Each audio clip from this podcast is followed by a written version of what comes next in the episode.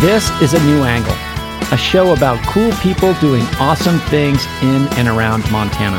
I'm your host, Justin Angle. This show is supported by First Security Bank, Blackfoot Communications, and the University of Montana College of Business.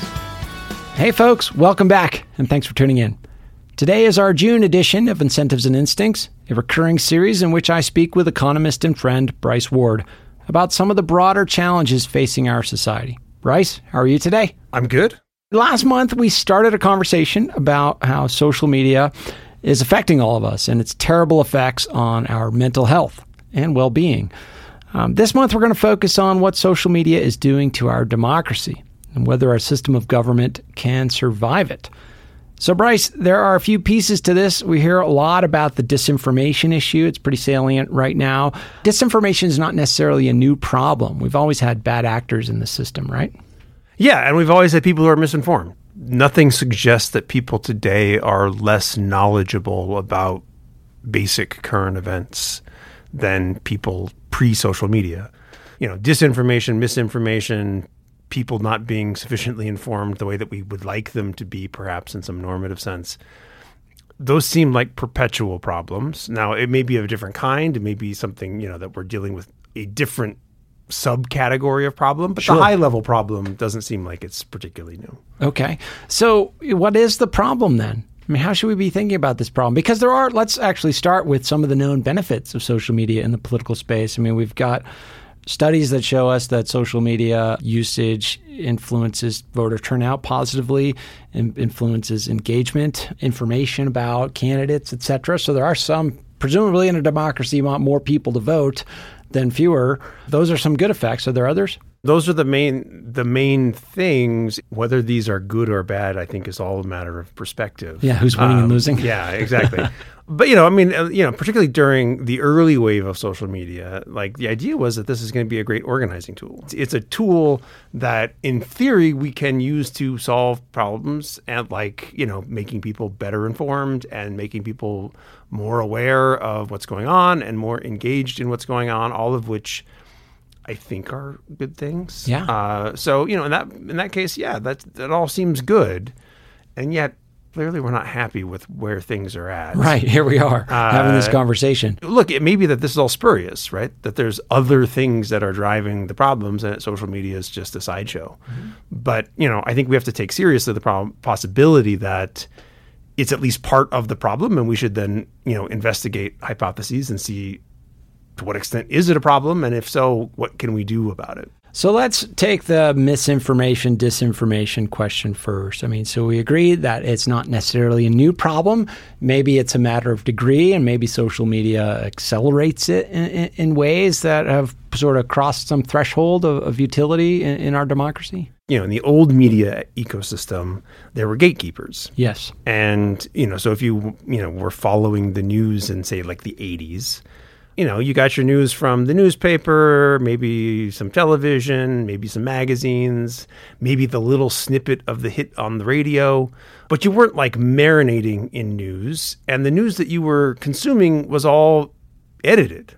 There was editorial discretion and rules, so to speak, that people tended to follow in terms of what information was, quote, allowed and mm-hmm. what debates were allowed. And, you know, obviously there's drawbacks with that as well. I'm sure we would, you know, we could go back and find people complaining in essays and radio commentaries or whatever it is back in that time about, oh, you know, how were the, these gatekeepers are keeping us from, you know, oh, X, Y, gatekeeping is power, right? That's right. And, and, and just one point about the editorial function social media does provide the opportunity for our elected officials to speak directly to their constituents. I mean, you can follow the Twitter of whatever politician you want and get uh, his or her view of the world without an editor sitting in between you, without a journalist sitting in between you and that quote. So there is, you know, as far as direct access to our elected officials, that is one potential benefit. Yeah, you know, certainly it allows a greater degree of connection between politicians and supporters. Mm-hmm. Some of the drawback of that is supporters and constituents are not a overlapping or you know a, a single set, right? Right, right. And so a lot of politicians, I think, betray their constituents in order to gain clout in social media, in order to gain clout in some larger political debate. Sure. I think what, what we're saying is look, social media comes with lots of trade offs. And think even the stuff that we think might be good, it comes with costs. And because it's new, we don't have a language and norms and regulations. You know, we just haven't built the structure to say, oh, these are the trade offs, and we're going to try and get to the better side by cutting out some of the worst side with better language for how we think about it, better social norms, and actual rules and regulations. And we're just, we haven't got there yet. Yeah, I mean, that kind of points to the moderation problem. So we're talking about misinformation or information that is untrue. I mean, the moderation problem in social media, that's that's a hard problem to solve. There's a lot of people working on it and they haven't come up with great solutions. Moderation is kind of that editorial function which social media platforms are loath to admit that they actually have, but they do. How does that play in this whole system? Well, it's not just moderation. I mean, I think the it's it's moderation plus the algorithm, right? Right. So, I mean, those are both of the things that the social media companies technically control, mm-hmm. right? They get to decide whether or not to literally moderate, cut something out, make rules, say that you can't do X, Y, or Z. But they also create the algorithm, Right. which you know I, I think is probably the bigger problem than moderation. I mean, moderation is hard. It's a hard problem because it's a private company, and private companies they don't like to make people mad, mm-hmm. right? So in some sense, the the moderation problem probably needs to be solved by the government. The government needs to come in and say this is what's allowed because that's us, all of us acting in theory. And in fact, actually, there was a court case that just came down today. There, Florida passed a law saying that social media companies could not ban elected officials, and the federal appeals court struck that down. There's a similar court decision uh, in play in Texas, and so yeah, what the courts are saying is that these private companies do have the ability to ban politicians or whoever they want They're to ban. private company. exactly. Right? You know, I don't have to give you, you know, the problem for the private company from the social perspective is the private company's objective is profit. Mm-hmm. Right? They're, and they're not even private companies. They're publicly traded private companies, which Right. means that they have an obligation to their shareholders to maximize profits. And you could say the same thing about the cable networks, TV stations, radio stations, other other media companies operate. In New York Times, you could say that publicly traded company. You could they operate by the same market constraints, Yeah. and incentives. right? And so, yeah, the only thing constraining the the actions of these people is whether or not it costs them users and sponsors or whatever it is, and sometimes that can work, but not always. And so, you know, uh, from the algorithm moderation perspective, it's not clear whether the companies will ever get us to the socially optimal position Sure. it's not clear that Congress could either. But it's you know it certainly has to be something we put on the table to the extent that we think that the you know I mean the the metaphor I've been playing with trying to think about this is like it's it's like we've moved political warfare into World War One Okay. right? Explain. We've we've we've developed machine guns, right? You know, so instead of the way that war was fought, we have a new technology, and then new technology led to trench war. You know, we just you know, World War One looked different than wars that came before and since. yes. And you know, all warfare is constantly going through. You know, there's always new technology, right?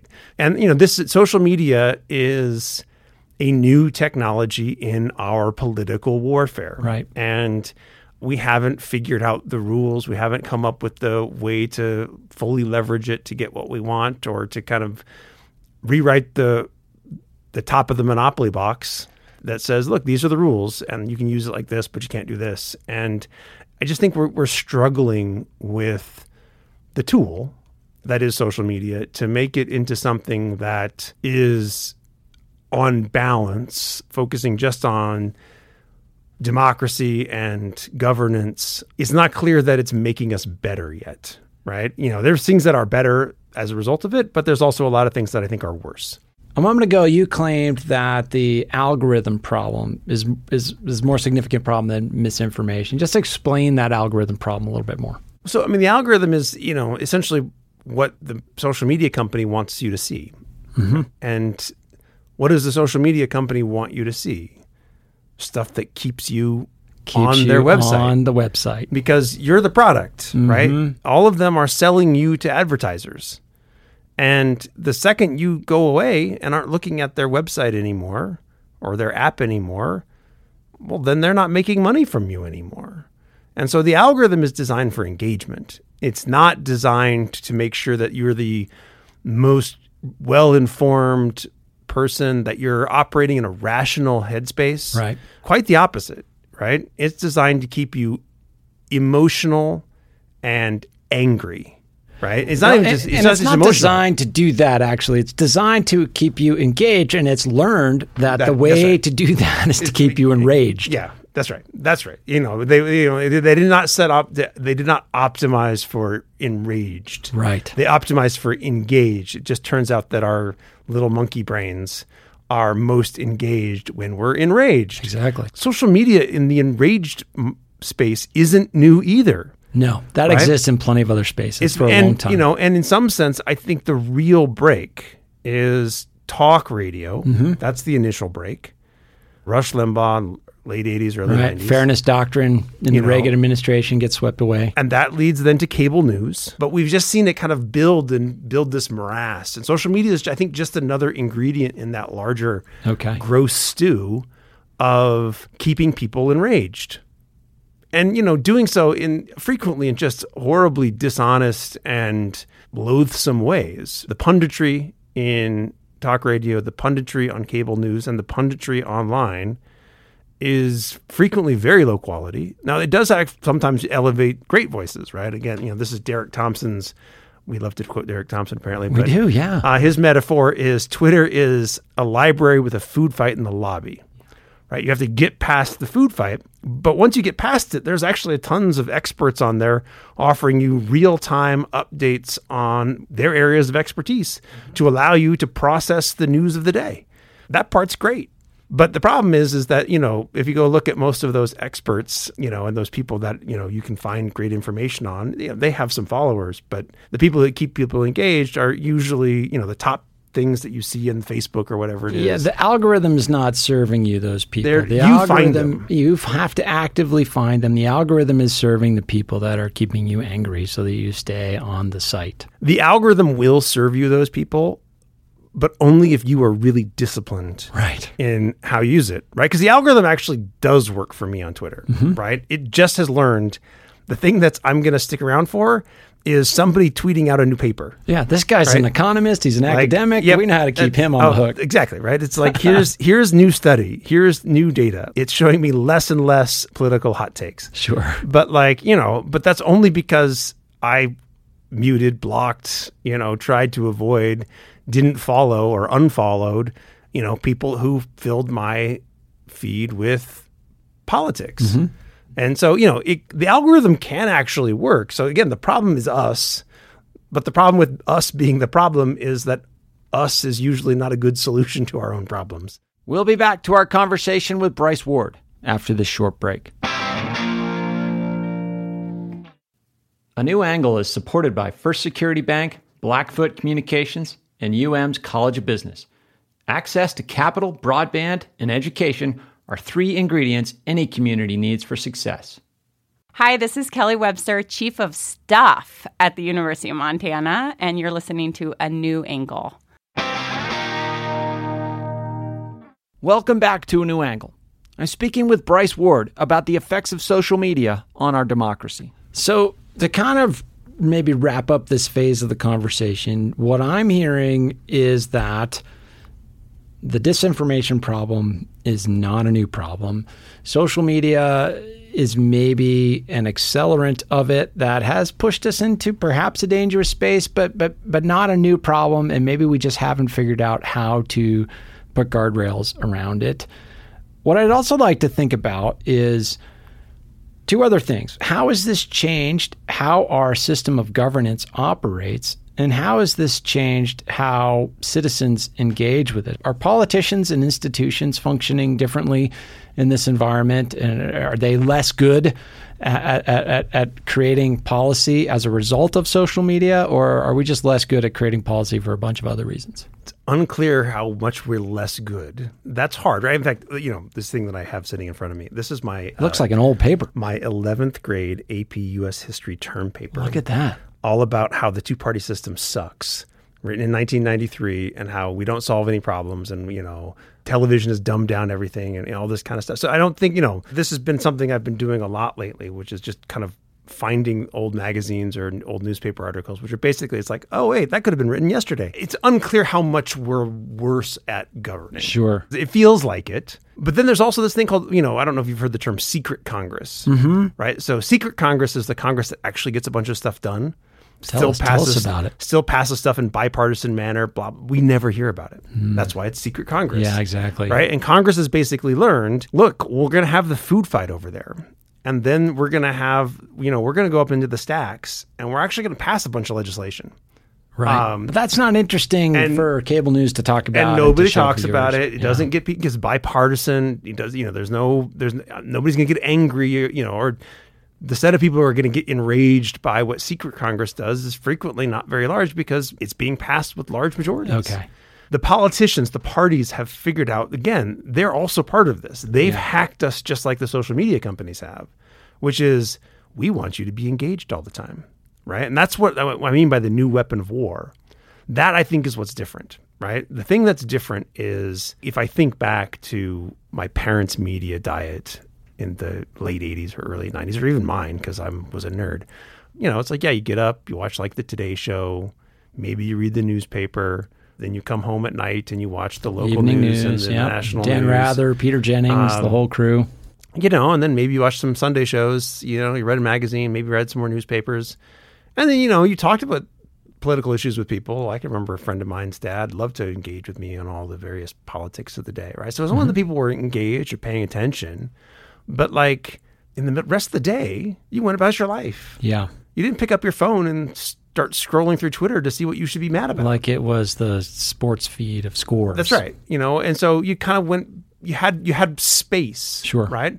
And then if you look at our social lives, our social lives were in person. Right? Yeah. We were interacting with people and and those people we were interacting with were frequently pretty diverse. I don't have great data on it, but so I saw this study, you know, where the this survey group and I mean, it's, it's very difficult to measure your social network. Yes. Right. But they, you know, they measured friends, and friends include family. Because basically, the question is, is how many people, or list up to seven people, with whom that you have discussed important issues in the last six months. Okay. Right. So that's the question. That's what we mean by friend. Right. Obviously, half of those people are usually like your spouse or whatever. is, Yeah. right?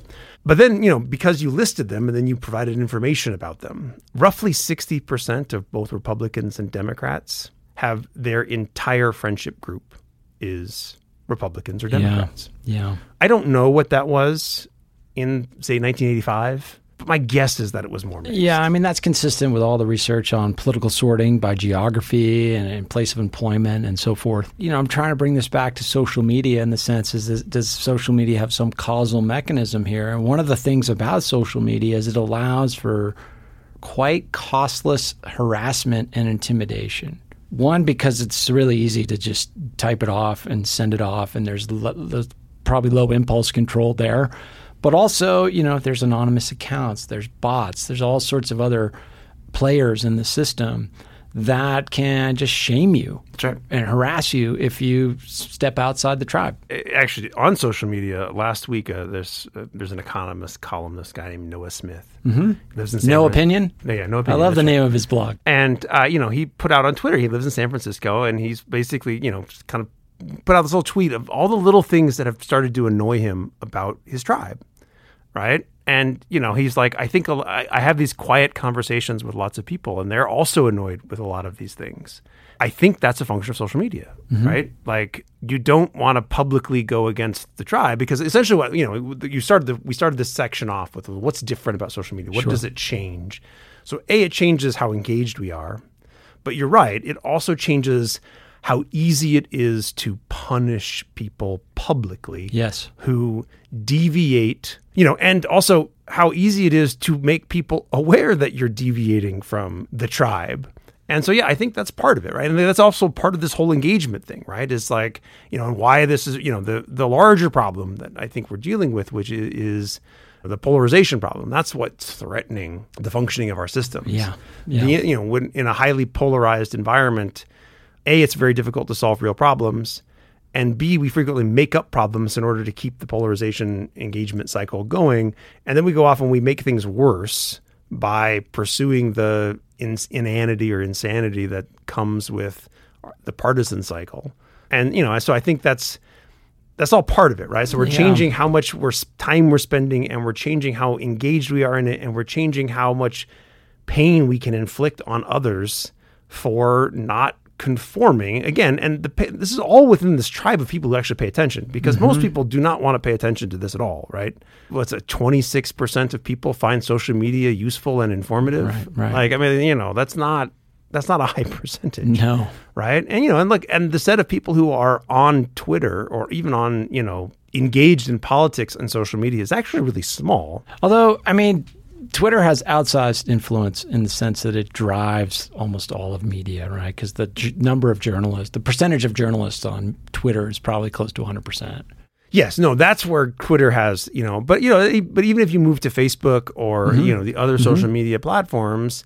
Where there is broader engagement, it's still not like everybody's just, you know, I- I think also the thing you sent me, like most people, the majority of people find it annoying. Yeah. right? They Yeah. don't want politics in their social media, or they don't want certain types of politics in their social media. So, you know, it's it's we're in a bizarre situation where we've created a tool that I think combines with other tools which we already had, the talk radio, the cable news. You know, we essentially have shifted a media environment into one where, yeah, you can be engaged in this all the time.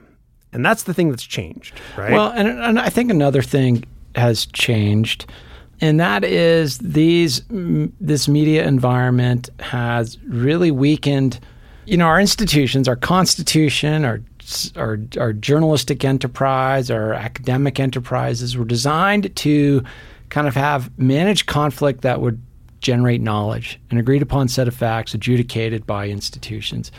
And I feel like social media and these other media enti- the trends that we've talked about have really undermined our ability to create a commonly agreed upon set of facts. Yeah, but I think that, again, I don't think that's a function of the media environment as it's a function of our psychology. Right? Okay. The, the the the thing that we've done is that we've merged politics and identity. You know, and that merger of politics and identity is what creates the inability to agree on facts. Right? Is because those facts are a threat to my identity Sure.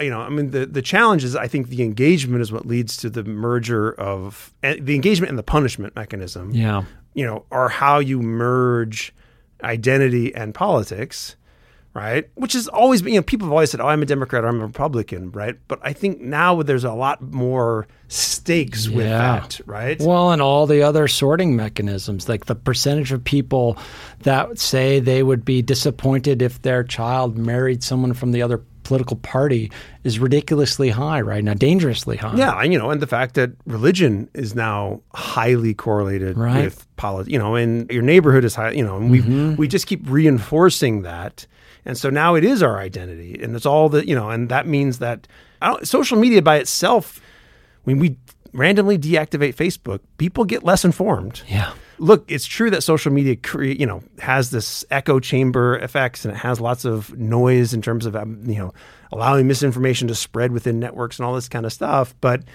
people, again, that was not new. People have found ways to be misinformed regardless. And again, in theory, social media would be a great way. And in fact, I actually did another experimental paper that I read recently found that you know when you correct people on social media, it does improve their knowledge. Hmm. Right. So again, the tool is there, right? So, you know, you know, again, the Yeah. the you know the the deeper problem we have is the affective polarization and the you know the merging of our identity with our politics, because that means that we're at war.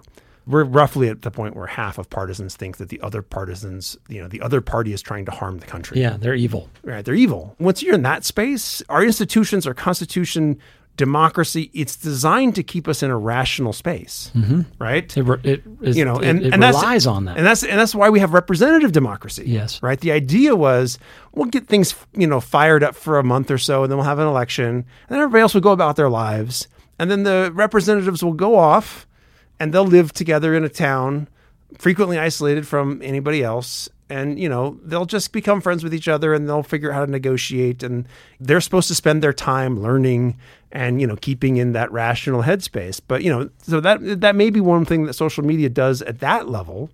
The this video of you know Ted Cruz checking his Twitter mentions after he accosted you know during the Supreme Court justice hearing.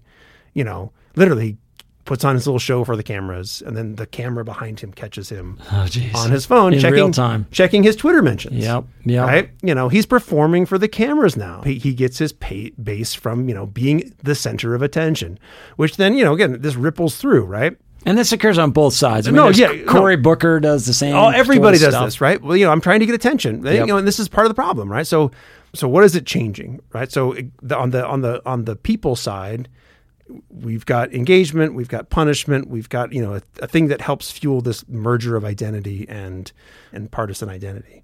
On the you know the governance side, well, now their incentives have changed too, right? They have to be good at this now, mm-hmm. right? They have to you know they succeed by not being Mike Mansfield, who people outside of Montana probably never heard of, in spite of the fact that he was the longest serving majority leader and longest serving ambassador to Japan. He never wanted credit. He's the one that passed the Civil Rights Act. He gets, you know, the, they go to sign the bill and he brings up the Republican who basically allowed him to pass it. Hides in the background. That does not happen. And, you know, it's very hard for that to happen in a social media environment and, you know, where people are engaged and you're getting, that's where you're getting, know, your donors are from, you know. And that's the cycle, right? Is so I don't go into politics because I don't want to play that game. So who goes into politics? Yeah, it doesn't select for You the know, right it mindset It doesn't anymore. select for the mindset of, oh, I'm here to collaborate, compromise, negotiate, Right. identify a problem and figure out the best solution for it, and then bring people together to agree on that solution. Right. And, you know, it selects for I want to preen for cameras and get lots of engagement on social media, good or bad, so that I become more famous, right? And then I get to use that fame to get money and power and whatever it is to do God knows what. But usually the people that are most involved in that particular side of things, they're not up to good. Yeah, then the marginal players too. Often, I mean, the things that Marjorie Taylor Greene uh, and those types have uh, been able to get done are, are small, but they have an outside influence on the narrative sometimes. through the selection process and how it consumes the attention of our representatives and our bureaucrats and all this kind of stuff, you know, I do think it doesn't help get things done. No. It's relatively easy to talk about all the problems associated with social media. What's harder is to come up with some solutions. And so we're going to continue this series next month in July and um, try to propose our best ideas and the best ideas we can find for solutions to this problem. Bryce, as always, thank you, and we'll uh, see you down the road. Thanks, Justin.